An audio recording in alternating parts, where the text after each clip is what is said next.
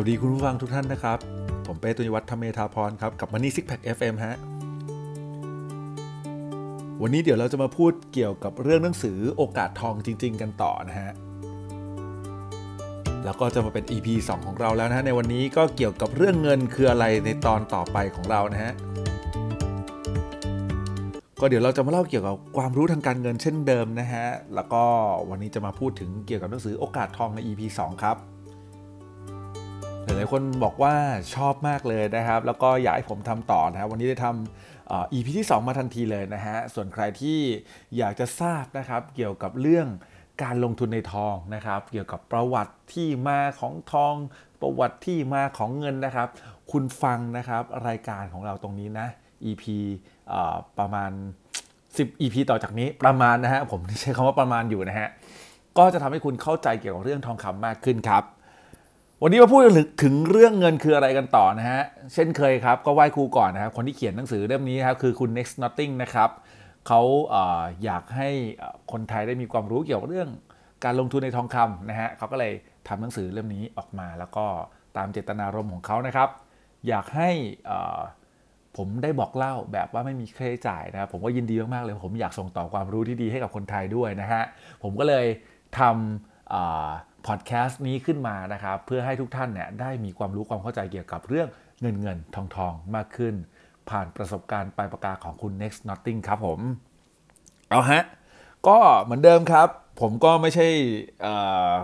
นัก พูดที่พูดถูกทุกคำนะครับ บางคำอาจจะพูดผิดพูดถูกบ้างก็ขออภัยไว้ณที่นี้ด้วย ใครที่ดูหรือฟังไม่ได้ดูนะฮะใครที่ฟังคลิปผมคลิปนี้คลิปแรกเนี่ยต้องต้องบอกก่อนเลยนะฮะว่าผมเองก็พยายามอย่างเต็มที่ที่สุดนะครับ ขอบคุณสำหรับทุกกำลังใจที่กด Follow ติดตามนะครับทั้ง YouTube นะครับทั้งพอดแคสต์นี้นะครับกดหัวใจกันเข้ามา comment กันเข้ามา ขอบคุณมากๆสำหรับ feedback ที่ดีๆนะครับก็ข่าวดีของผมอีกอย่างหนึ่งก่อนที่จะเข้าเนื้อหานะฮะก็คือว่า ขอบคุณ Apple ด้วยนะครับ ที่ตอนนี้ให้อนุมัติให้พอดแคสต์ของเราได้อยู่บน Apple เรียบร้อยแล้วนะครับ ปรบมือให้ Apple หน่อยล้วกันนะครับ นี่ฮะ มีเสียงปรบมือด้วยนะบอกแล้วไม่ธรรมดาเลยจริง ๆ นะครับ ขอบคุณมากเลยครับผม อะ เข้าสู่เนื้อหากันดีกว่าครับ มาพูดกันถึงว่าเงินคืออะไรเป็นภาคต่อจากคราวที่แล้วนะฮะ ผมต้องบอกงี้ครับว่า ความเป็นสากลของทองคำครับทำให้การค้าขายขยายตัวอย่างรวดเร็ว ความสะดวกในการทำการค้าขายเนี่ยทำให้ไม่จำกัดอยู่แค่ในหมู่บ้านใดหมู่บ้านหนึ่งครับ สามารถขยายไปถึงต่างเมืองครับ การซื้อขายเพื่อยังชีพซื้อขายเหรียญทองเหรียญสองเหรียญสามเหรียญเริ่มทำกันเป็นลักษณะธุรกิจ ซื้อเยอะๆขายกันเยอะๆการพกพาทองคำไปนู่นนี่นั่น เริ่มไม่สะดวกครับ มันจะมีเสียงกรุ้งกริ้งกรุ้ง กริ้งอยู่ในกระเป๋าของคุณฮะแถมหนักอีกต่างหากครับ เราเลยต้องหาระบบที่เหมาะสมกว่าการใช้ทองคำแลกสินค้านะครับถ้าคุณฟัง EP ที่แล้วนะฮะคุณจะเริ่มเข้าใจเนาะมันจะมีการซื้อขายแลกเปลี่ยนเนาะมีระบบ barter กันเกิดขึ้นนะครับ แต่ว่าพอมาเริ่มเเปลี่ยนเป็นระบบการแลกเปลี่ยนโดยใช้หอยใช้อะไรปุ๊บเนี่ยก็ยังไม่ work สุดท้ายก็มา work กันที่แร่เงินแร่ของทองคำนะครับในยุคเริ่มต้นเนี่ยเขาใช้ทองซื้อขายกัน แล้วพอซื้อขายในปริมาณที่มากๆก็แบกเยอะหนักเสียงดังกรุงกริงกรุงกริงนะครับ จนเกิดกำเนิดสิ่งที่มีชื่อว่า gold ticket หรือว่าตั๋วทองครับ เรื่องง่ายๆครับ เริ่มมีความซับซ้อนขึ้นมามากขึ้นนิดนึงนะครับ เพราะว่าระบบเศรษฐกิจมันเริ่มขยายตัวครับ เข้าทำนองที่ว่ามากคนก็มากความฮะเพื่อให้ง่ายเนี่ยเดี๋ยวผมขอสมมุตินะครับ เหตุการณ์เพื่อประกอบการอธิบายให้คุณเข้าใจได้ง่ายขึ้นดังนี้ฮะ กาละครั้งหนึ่งครับนานมาแล้วฮะมีพ่อค้าหัวใสชื่อหม่ำครับ เดินทางไปค้าขายยังต่างเมืองครับ หอบทองล่องไปหนึ่งเอ่อหนึ่งหีบเพื่อจับจ่ายเรียกซื้อสินค้าเพื่อ Import นะครับมาขายยังเมืองของตัวเองฮะเมื่อมาถึงเอ่อปลายทางนะการเอาของทองคำเนี่ยหอบติดตัวไปไหนมาไหนมันไม่ง่ายเลยจริงไหมครับ เพราะฉะนั้นเนี่ยที่แรกที่เขาแวะไปก่อนเลยคือบบ้านช่างทองเท่งครับผม บ้านช่างทองเท่งเนี่ยครับเป็นที่อันล่ำลือชื่อเสียงโด่งดังครับ คนทั่วไปเนี่ยนะครับเชื่อถือนะครับ คุณหม่ำเนี่ยก็ได้ทำการฝากทองไว้หนึ่งหีบให้กับช่างทองเท่งครับ เท่งนะครับก็รับหีบบรรจุทองไว้ทั้งหมด 50 ก้อนนะครับหมัมบอกว่าเฮ้ยเท่งช่วยออกใบรับฝากทองให้กับตน 50 ใบได้ไหมก็เฉลี่ยเป็น 50 ใบนะครับต่อ 50 ก้อน เท่ากับ 1 ใบต่อ 1 ก้อนนะครับ หลังจากนั้นเนี่ยนะฮะ คุณหม่ำก็นำตั๋วที่ได้เนี่ยไปเลือกซื้อสินค้าที่ร้านของคุณโหน่งครับ แทนที่จะชำระเงินเป็นทองคำแท่ง กลับเป็นมอบตั๋วทองให้กับคุณโหน่งครับ โดยอ้างว่าสามารถนำตั๋วนี้เนี่ยไปขึ้นทองคำกับร้านบ้านช่างทองเท่งได้ เพราะว่ามีลายเซ็นกำกับจากช่างทองเท่งเลยนะฮะเป็นประกันเลยเชื่อถือได้ คุณโหน่งเห็นเป็นลายเซ็นของช่างทองเท่งนะครับ ก็เกิดเชื่อถือครับ ว่าเฮ้ยอันเนี้ยมันเชื่อใจได้ไว้ใจได้นะฮะคุณนงเนี่ยเลยรับตั๋วไว้แล้วนำตั๋วเนี่ยไปขึ้นทองจากช่างทองเท่งภายหลังฮะคุณม่ำได้ซื้อสินค้าจากการจ่ายตั๋วทองอ่าคุณม่ำเนี่ยฮะได้ซื้อสินค้าจากการจ่ายตั๋วทองคำนะฮะคุณนงได้ขายสินค้าแล้วค่อยเอาตั๋วไปแลกทองจริงจากช่างทองเท่งนะครับ คุณหม่ำมอบเศษทองเล็กๆน้อยๆเป็นสินน้ำใจเป็นค่าบริการให้กับช่างทองเท่ง โปะเชะครับลงตัวฮะ การค้าขายครบขั้นตอน ทุกฝ่ายได้ประโยชน์ หลังจากนั้นเมื่อเดินทางมาถึง หม่ำจะนำทองไปฝากช่างทองทุกๆ ครั้งครับ ก่อนไปเดินทางช้อปปิ้งในเมือง เพื่อไปเลือกซื้อสินค้าจากร้านของตุ๊กกี้บ้าง ร้านของส้มเชงบ้าง ก็เพียงแค่พกแค่ตั๋วกระดาษนะฮะสบายๆเนี่ยไปเพื่อชำระสินค้าเท่านั้นเองนะฮะ ตุกกี้และส้มเช้งก็สบายใจครับ ที่รับเพราะว่าไม่ต้องกลัวเป็นทองปลอมนะครับเเขาเรียกว่าเปอร์เซ็นต์ทองไม่ได้มาตรฐาน หรือว่าโดนตัดโดนอะไรแล้วแต่นะครับ ตุกกี้กับส้มเช้งก็สบายใจ ยินดี welcome ที่จะรับตั๋วทองจากช่างทองเท่งนะครับ เพราะว่าช่างทองเท่งเนี่ยเขาการันตีมาแล้ว หลังจากนั้นไม่นานครับ ระบบการค้าขายแบบนี้ก็เริ่มแพร่สะพัดขึ้นครับ เร็วยิ่งกว่าไฟลามทุ่งไงฮะ ไปทั่วทั้งเมืองเวิร์กพอยต์นะครับ ชื่อตัวละครและชื่อเมืองเนี่ย ผมสมมุติขึ้นมานะฮะ ให้ง่ายต่อการอธิบายครับ ไม่ได้มีตัวตนจริง ๆ ใด ๆ ทั้งสิ้นนะ เชื่อผมเถอะครับ การค้าขายในเมืองที่มีความสะดวกเช่นนี้นะฮะนำความเจริญรุ่งเรืองมาสู่เมืองเพิ่มขึ้น เพิ่มขึ้นแบบทะลุเพดาน เกิดเอาการเอาอย่างนะเกิดขึ้นนะครับในระดับมหากรรมของบ้านช่างทองอื่นๆ รวมไปถึงต่างเมืองครับ ก็เริ่มขยายขึ้นขยายขึ้นขยายขึ้น จนเกิดกำเนิด ธนาคารอย่างง่ายครับผม เมื่อช่างทองเท่งนะครับ มีผู้ฝากทองจำนวนมากนำซ้ำผู้ขายสินค้าบางคน ได้รับตั๋วก็ยังไม่นำมาขึ้นทองคำซะด้วยซ้ำนะครับ เขาก็เลือกเก็บสะสมตั๋วไว้ตั้งหลายใบ ค่อยๆ มาแลกทีเดียวเพราะว่าเขารู้สึกว่ามันไม่ต้องเสียเที่ยวเสียเวลาเนาะช่างทองเท่งก็เป็นคนที่ไว้ใจได้อยู่นะครับ แล้วก็มีทองคำเนี่ยเป็นหลักประกันไว้ในสต็อกจำนวนมากมาย ช่างทองเท่งผู้หัวใสครับ จึงคิดค้นบริการรูปแบบใหม่ นั่นคือการให้กู้ยืมทองไปใช้ก่อนได้ครับ โดยคิดค่าบริการนะครับ เพิ่มเวลานำมาชำระคืนนะครับ ไม่ต่างจากผู้กู้ยืมเงินที่ต้องมีดอกเบี้ยฮะ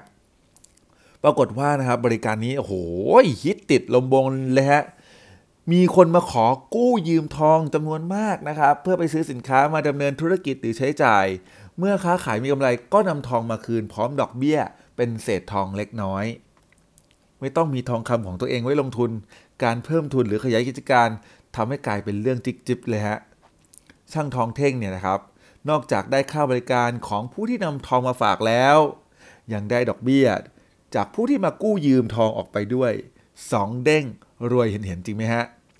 แต่เมื่อครับเรื่องนี้เข้าไปถูไปถึงหูผู้ฝากทองกับช่างทองเท่งครับ ว่าได้มีการนำทองของเขาเนี่ยนะฮะไปปล่อยกู้ต่อเนี่ยนะครับ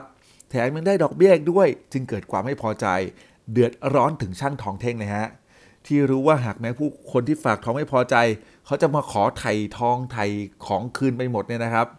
ทีนี้แหละช่างทองเท่งคงถึงเวลากาลววสารแน่ๆเลยนะครับ ช่างทองเท่งก็เลยอะมาจับเขานั่งคุยกันนะครับ มาตั้งโต๊ะเจรจากัน แล้วก็ช่างทองเท่งบอกว่า ต่อไปนี้นะ ฉันจะขอยกเลิกเก็บค่าบริการ ให้กับผู้ที่มาฝากทอง และแถมฉันเนี่ยยังจ่ายดอกเบี้ย ให้กับคนที่มาฝากฉันอีก โดยจะจ่ายดอกเบี้ยเนี่ยให้กับผู้ที่นำมาฝากเนี่ยน้อยกว่าผู้ที่จะกู้ยืมกับเขา และส่วนกำไรของร้านช่างทองนะฮะคือส่วนต่างรายได้ ส่วนต่างดอกเบี้ยที่พอให้ช่างทองเนี่ยสามารถดำเนินงานธุรกิจได้ นั่นครับ นั่นคือสิ่งแรกที่ก่อเกิดกำเนิดธนาคารแบบง่าย เพื่อก้าวไปสู่พัฒนาอีกขั้นหนึ่งของระบบการเงินการธนาคารครับหลังจากนั้นไม่นานครับ ก็เริ่มเกิดอัตราแลกเปลี่ยนอย่างง่ายครับเขาเรียกว่า exchange rate นะครับ อย่างที่บอกไปครับ ตอนที่ช่างทองเท่งนะครับเขาเริ่มทำกิจการร้านทองถูกไหมครับ มันก็เริ่มมีการแพร่สะพัดวิธีการเนี้ยนะครับเพราะมันสะดวกสบายถูกไหมครับเพราะใช้แค่ตั๋วแลกทองเท่านั้นเองนะครับ ซักวิธีการนี้ก็เริ่มแพร่สะพัดไปยังเมืองข้างๆครับ ไปยังถึงเมืองของช่างทองโกตีนะครับผมสมมติชื่อขึ้นมานะฮะทีนี้เนี่ยเชื่อไหมครับว่า แต่ละเขตแต่ละอำเภอแต่ละเมืองเนี่ยครับเขาก็มีร้านช่างทองที่เป็นที่นับหน้าถือตาที่ได้รับความเชื่อถือของประชาชนในนั้นนะครับ ร้านช่างทองพวกนั้นนะครับเขาก็เลยออกใบรับทองนะครับของแต่ละใบนะครับของแต่ละร้านนะครับ แต่ละร้านเนี่ยเขาก็มีการที่ เปรียบเทียบระหว่าง 1 ใบต่อทองกี่กรัม กี่ก้อนเนี่ยแตกต่างกัน ผมยกตัวอย่างง่ายๆแล้วกันนะฮะเมื่อสักครู่นี้ที่ผมบอกไปนะครับว่าร้านช่างทองเท่งเนี่ยนะครับหนึ่งใบเนี่ยแทนด้วยทองคำหนึ่งก้อนถูกไหมฮะแต่ถ้าเกิดร้านช่างทองโกตินะครับหนึ่งใบเขาอาจจะแทนด้วยทองคำครึ่งก้อนเท่านั้นเอง มันก็เลยเริ่มมีการแลกเปลี่ยนนะครับ ถ้าเกิดคุณนะครับ อยากจะได้ตั๋วทองนะครับของช่างทองเท่งหนึ่งใบเนี่ย คุณจะต้องมีตัวทองของช่างทองโกติเนี่ยสองใบถึงจะแลกได้นะครับเนี่ยแหละครับ มันเลยเริ่มเกิดเป็นระบบอัตราแลกเปลี่ยนนะครับ currency exchange กันขึ้นมา ยิ่งสะดวกสะดวกสะดวกสะดวกเนี่ยเรายิ่งสะดวกสบายมากขึ้นไปอีกจริงไหมฮะคุณสามารถซื้อของประเทศไหนก็ได้ เมืองไหนก็ได้ โดยใช้นะครับการแลกเปลี่ยนตั๋วทองจากร้านทองต่างๆ ครับผม ทีนี้ครับ เราหลงลืมอะไรกันไปหรือเปล่าครับ ทองคำที่เป็นโลหะมีค่านะฮะเขาจึงเหลือหน้าที่แค่นอนอยู่ในตู้เซฟเฉยๆครับ แต่ระบบนี้เชื่อไหมครับ ก็ใช้กันมานานเป็นหลายร้อยปีเลยฮะ เรื่องราวเริ่มจะมีมิติมากขึ้นครับ ก็เกิดด้วยความฉลาดหลักแหลมสิปัญญาของมนุษย์เนี่ยแหละฮะ ที่มีจินตนาการแบบไร้ขีดจำกัดจริง ๆ นะครับ เริ่มซับซ้อนแล้วก็น่าทึ่งครับ แต่สิ่งที่ติดตัวมนุษย์มา นั่นก็คือด้านมืดของจิตใจครับ ความโลภ ความไม่ซื่อตรง การหลอกลวง สิ่งเหล่านี้นำปัญหาที่ยิ่งใหญ่มาในโลกการเงินของพวกเราอย่างไม่จบไม่สิ้น ตอนหน้านะครับ วิวัฒนาการทางด้านการเงินเนี่ยจะเริ่มเข้าสู่ระบบการเงินสมัยใหม่มากขึ้นนะฮะจะเริ่มมีความละเอียดซับซ้อนมากขึ้นอีกนะฮะและจำเป็นมากๆครับที่ผมจะต้องอธิบายอย่างระมัดระวังที่สุดครับ